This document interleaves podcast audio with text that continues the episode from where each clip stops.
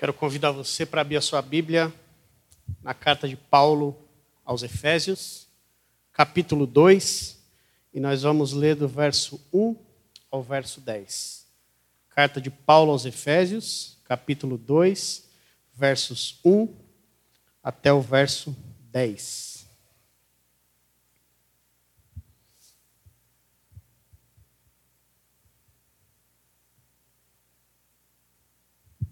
Efésios, capítulo 2, verso 1, diz assim a palavra do Senhor: Ele vos deu vida, estando vós mortos nos vossos delitos e pecados, nos quais andastes outrora, segundo o curso desse mundo, segundo o príncipe da potestade do ar, do espírito que agora atua nos filhos da desobediência, entre os quais também todos nós andamos outrora, segundo as inclinações da nossa carne, fazendo a vontade da carne e dos pensamentos. E éramos, por natureza, filhos da ira, como também os demais.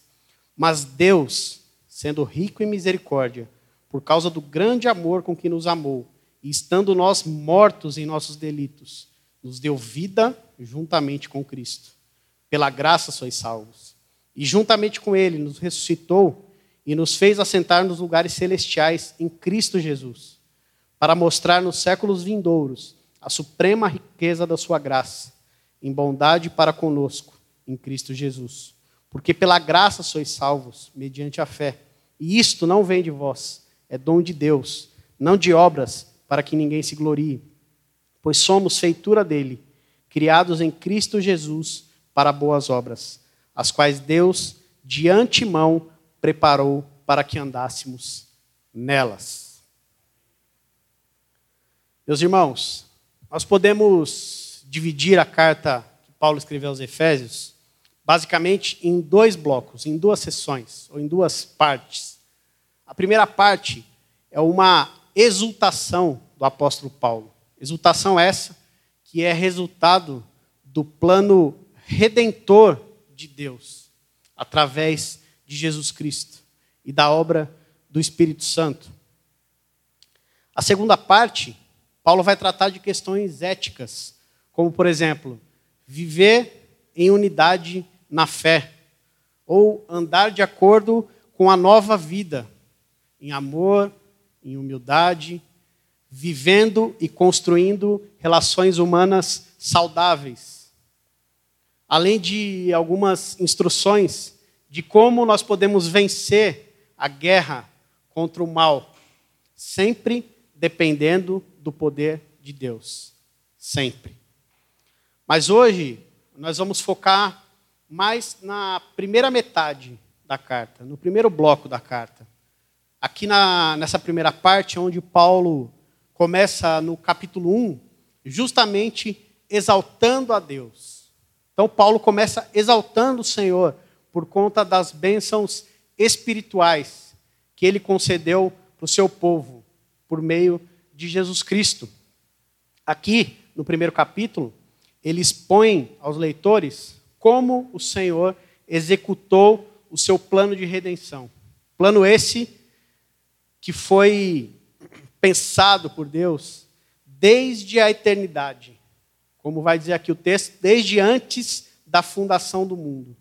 E como a Trindade, Pai, Filho e Espírito Santo, são a base desse plano de redenção, desse plano redentivo de Deus.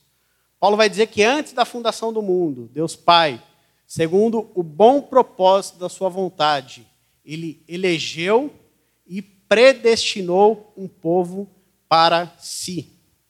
E que esses que ele elegeu e predestinou, eles foram alcançados, foram redimidos e foram religados a Deus pelo sangue do seu filho, Jesus Cristo. E esse povo, eleito pelo Pai, redimido pela fé no Filho, esse povo foi selado pelo Espírito Santo, para a glória de Deus. Paulo vai terminar o capítulo 1 falando da grandeza do poder de Deus.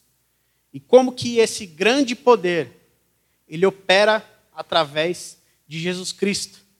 Jesus Cristo que foi ressuscitado dos mortos e sob o qual estão sujeitas todas as coisas. Tudo está sob a autoridade de Jesus, sob o poder de Cristo. Esse mesmo Jesus, o nosso Salvador, é também o nosso Senhor e o nosso Rei. Jesus Cristo é o cabeça da igreja. É assim que termina o capítulo 1 da carta aos Efésios. Paulo vai falar então do grande poder de Deus. Ele vai exaltar o grande poder do Senhor. E para comprovar, para ratificar aquilo que ele está dizendo no capítulo 1, ele vai começar mostrando no capítulo 2, que a gente leu, como Deus, por esse grande poder, ele operou naqueles leitores, nos Efésios, naquelas pessoas, o milagre da salvação. E é exatamente nisso que eu gostaria que a gente refletisse hoje. A semelhança dos Efésios, que, que, cujo Deus salvou. Como Deus, então, salva pecadores como nós, como Ele salvou pecadores como nós, e como Ele continua salvando pecadores, como Deus continua salvando pessoas. Para isso, a primeira coisa que a gente precisa então olhar com mais detalhes é como era a nossa condição sem Deus. Como é, então, a condição do homem sem Deus. Eu queria que você olhasse para os versos de 1 a 3 do capítulo 2. O texto vai dizer assim: Ele vos deu vida, estando vós mortos nos vossos delitos e pecados, nos quais andastes outrora, segundo o curso desse mundo, segundo o príncipe da potestade do ar, do espírito que agora atua nos filhos da desobediência, entre os quais também todos nós andamos outrora, segundo as inclinações da nossa carne, fazendo a vontade da carne e dos pensamentos. E éramos, por natureza, filhos da ira, como também os demais. Olha só, irmãos. Como então era a nossa condição sem o Senhor? Como é a condição do homem que vive sem Deus? Perdição completa.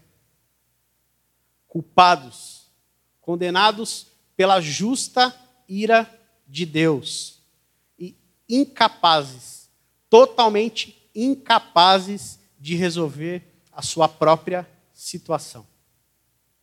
Olha o que Paulo fala. Paulo vai dizer que nós estávamos mortos.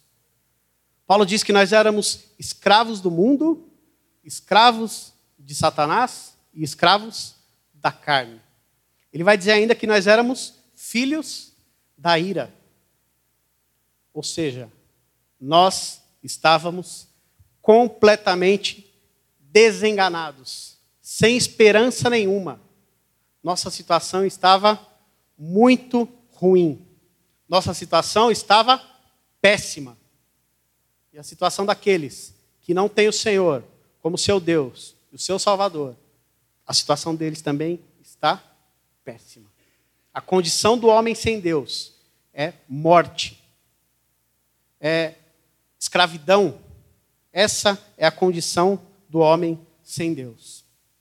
Sem esperança nenhuma, sem perspectiva nenhuma, impotência, incapacidade, morte. Essa é a condição do homem sem Deus. Mas olha só, na sequência desse texto, vai acontecer uma mudança. Essa história, então, muda Dá uma olhada no verso de número 4. O verso 4 vai dizer assim: Mas Deus, sendo rico em misericórdia, por causa do grande amor com que nos amou. Eu quero chamar a sua atenção para as duas primeiras palavras desse verso aqui. O verso 4, as duas primeiras palavras vão dizer assim: Mas Deus. Para um pouco e pensa aqui. Mas Deus. E pensa na nossa situação anterior: perdição, desespero, depravação, morte, incapacidade total. Mas Deus. A mudança na nossa história foi promovida por Deus Foi Ele, e só Ele, que mudou a nossa história. Porque, como o texto diz no início, nós estávamos mortos. Não tínhamos condições de mudar a nossa situação.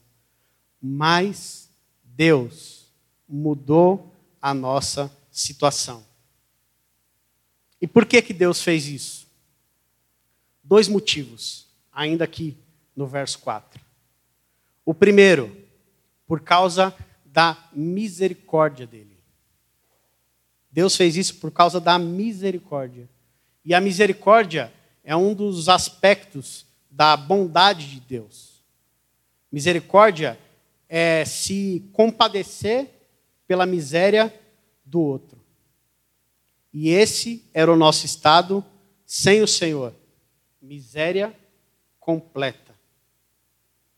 Mas Deus, Criador, soberano, poderoso, justo, se compadeceu da nossa miséria. Ele veio até nós e nos salvou. Agora, imagina só, se Deus nos tratasse exatamente como nós merecemos ser tratados. Nós que rejeitamos a Deus, nós que já nascemos como inimigos de Deus, afastados do Senhor por causa do pecado. Imagina se ele nos tratasse exatamente como nós merecemos. Mas foi ao contrário. Ele exerceu misericórdia. Mesmo nós ainda sendo inimigos, mesmo nós estando mortos em nossos próprios delitos, em nossos próprios pecados, Deus exerceu misericórdia. E mais, o texto diz que Deus é rico em misericórdia. Foi essa misericórdia que ele teve conosco. Segundo motivo, ainda no verso 4. Por que Deus fez isso? Por causa do seu grande amor.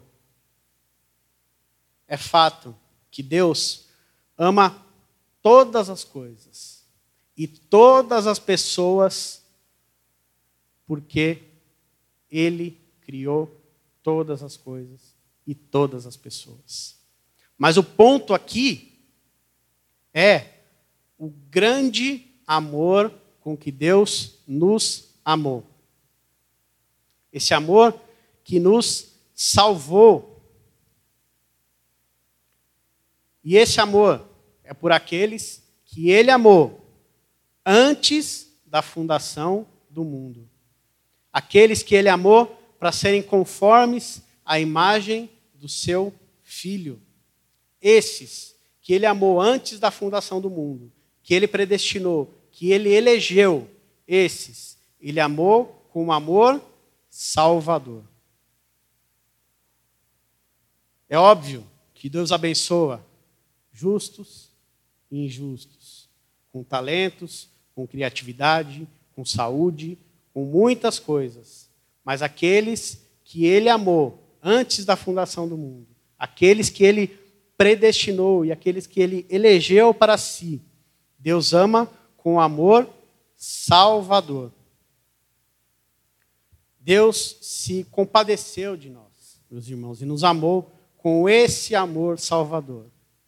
Não porque ele viu em mim ou em você alguma coisa que pudesse conquistá-lo, alguma coisa que pudesse atraí-lo. Por quê? A sequência do verso, número 4, vai dizer o quê? Que nós estávamos mortos nos nossos delitos e nos nossos pecados. Não é isso? Nós estávamos afundados em trevas, em escuridão. Nossa agenda era fazer a vontade da carne, do mundo, a gente não queria saber de Deus. Nós estávamos afastados de Deus. Nós vivíamos em inimizade com Deus, longe do Senhor.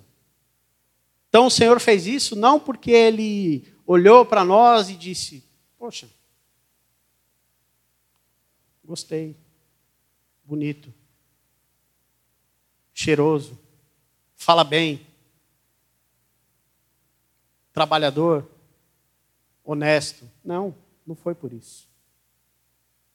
Deus olha para nós e vê a nossa miséria, o nosso pecado, a nossa rebelião contra Ele. Mas Ele nos ama. Ele nos amou com esse amor salvador. Deus teve misericórdia de nós e nos amou com esse grande amor. E é por causa desse grande amor que ele fez outras três coisas por nós nesse processo. Olha só os versos 5 e 6. O texto vai dizer assim: Estando nós mortos em nossos delitos, nos deu vida juntamente com Cristo. Pela graça sois salvos. E juntamente com Cristo nos ressuscitou e nos fez assentar nos lugares celestiais em Cristo Jesus. Olha só. Ele nos deu vida, ele nos ressuscitou e nos fez assentar em lugares celestiais. E se você prestar atenção, você vai ver que esses versículos aqui, o 5 e o 6, eles têm uma oposição com os versículos 1, 2 e 3. Pensa só, lá nos versos de 1 a 3 e aqui nos versos 5 e 6. Os primeiros versos vão dizer que nós estávamos mortos e agora nós estamos vivos. Os primeiros versos vão dizer que nós éramos escravos, mas agora nós somos ressuscitados para uma nova vida. Anteriormente nós éramos filhos da ira, e agora nós estamos assentados em lugares celestiais. Isso quer dizer que nós somos considerados filhos de Deus. Olha só, meus irmãos. Em Cristo e através de Cristo, Deus mudou a nossa condição. Nós estávamos mortos e Deus nos vivificou. Foi Ele quem fez isso. Sabe por quê? Porque morto não se auto-ressuscita. Quem fez tudo isso foi o Senhor. Deus mudou esse cenário. E ele fez todas essas coisas, o texto vai dizer, em Cristo. Ele fez tudo isso em Cristo. Deus então ele nos une com Cristo e faz por nós todas essas coisas. Você lembra do texto que acabou de ser lido aqui? Ezequiel 37, o vale de ossos secos. A visão do profeta, um vale de ossos, só ossos, mais nada. E conforme nós vamos lendo, nós vamos vendo Deus operando poderosamente naqueles ossos. E esses ossos vão se juntando e vão aparecendo músculos e veias e órgãos, e depois pele, e depois o Senhor sopra, e esses ossos que estavam no chão, secos, eles têm vida. Foi isso que o Senhor prometeu para Israel, lá em Ezequiel 37. Mas ele não parou por aí. Foi isso que ele fez por mim, por você, por causa de Cristo. Em Cristo. Pensa só, meu irmão. Lembra? Eu gosto de, de fazer com que a gente tenha esse flashback, às vezes. E eu faço isso muito sozinho. Pensa cinco segundos na sua vida sem Deus. Como era? Pensa só. Eu penso sempre. Deus nos ressuscitou em Cristo. O texto diz exatamente isso, meus irmãos. Nós estávamos mortos e Deus nos deu vida. Vida. Foi isso que ele fez. Por causa de tudo isso que o Senhor fez por nós, a conclusão de Paulo nesse texto é lógica. aqui no fim do verso 5. Ele vai dizer, na última frase: Pela graça sois salvos. É simples. A conclusão dele é simples demais. Deus vem até nós. Ele vem, cheio de misericórdia. Ele nos ama com amor, com grande amor, apesar da nossa condição. E aí, meus irmãos, não tem para onde correr. A salvação é pela graça. E somente pela graça de Deus. Só. Mas olha só, além de da misericórdia e do amor de Deus, ele fez tudo isso por nós, por mais um motivo. Dá uma olhada no verso número 7. No verso 7 vai dizer assim: Para mostrar nos séculos vindouros a suprema riqueza da sua graça, em bondade para conosco, em Cristo Jesus. Deus nos salva com uma finalidade maior: a glória dele. Ele é único, perfeito. E tudo, tudo, tudo que ele faz, sempre vai mostrar a glória dele. Deus também mostra ao longo das gerações como ele é rico em graça, como ele, por causa da glória e da graça, perdoa e salva pecadores, como eu e como você. Olha o verso 8 e o verso 9. O texto vai dizer: Porque pela graça sois salvos, mediante a fé. E isso não vem de vós, é dom de Deus, não de obras, para que ninguém se glorie, pois somos feitura dele, criados, desculpem, mas até o 9, para que ninguém se glorie. É até o verso 9 o texto vai dizer aqui que Deus demonstrou e continua demonstrando a sua graça.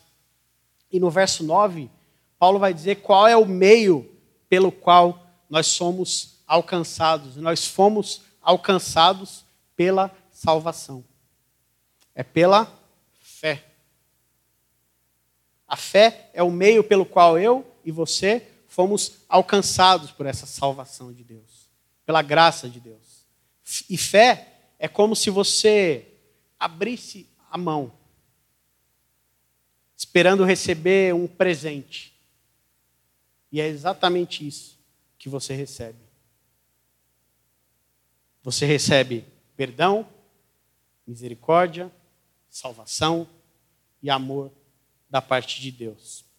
Mas olha que interessante.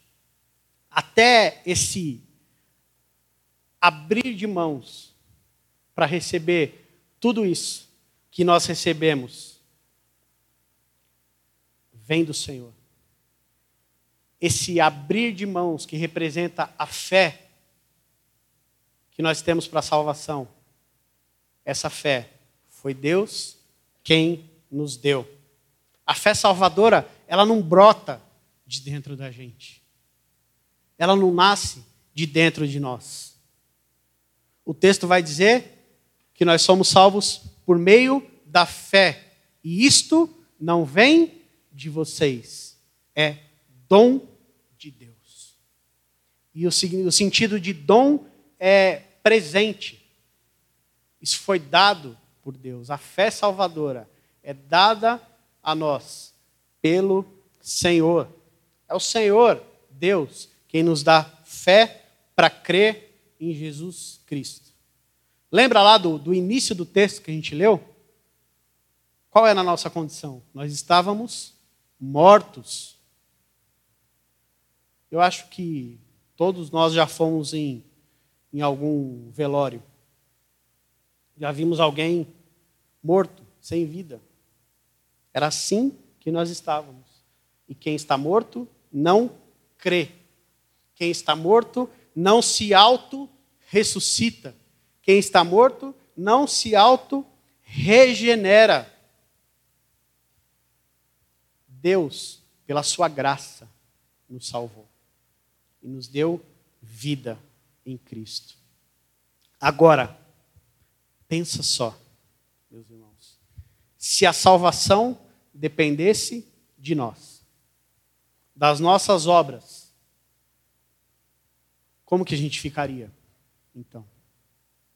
A gente ficaria igual aquele peixe baiacu, desse tamanho, cheio, orgulhoso. Por quê? Porque aí nós teríamos crédito nesse processo.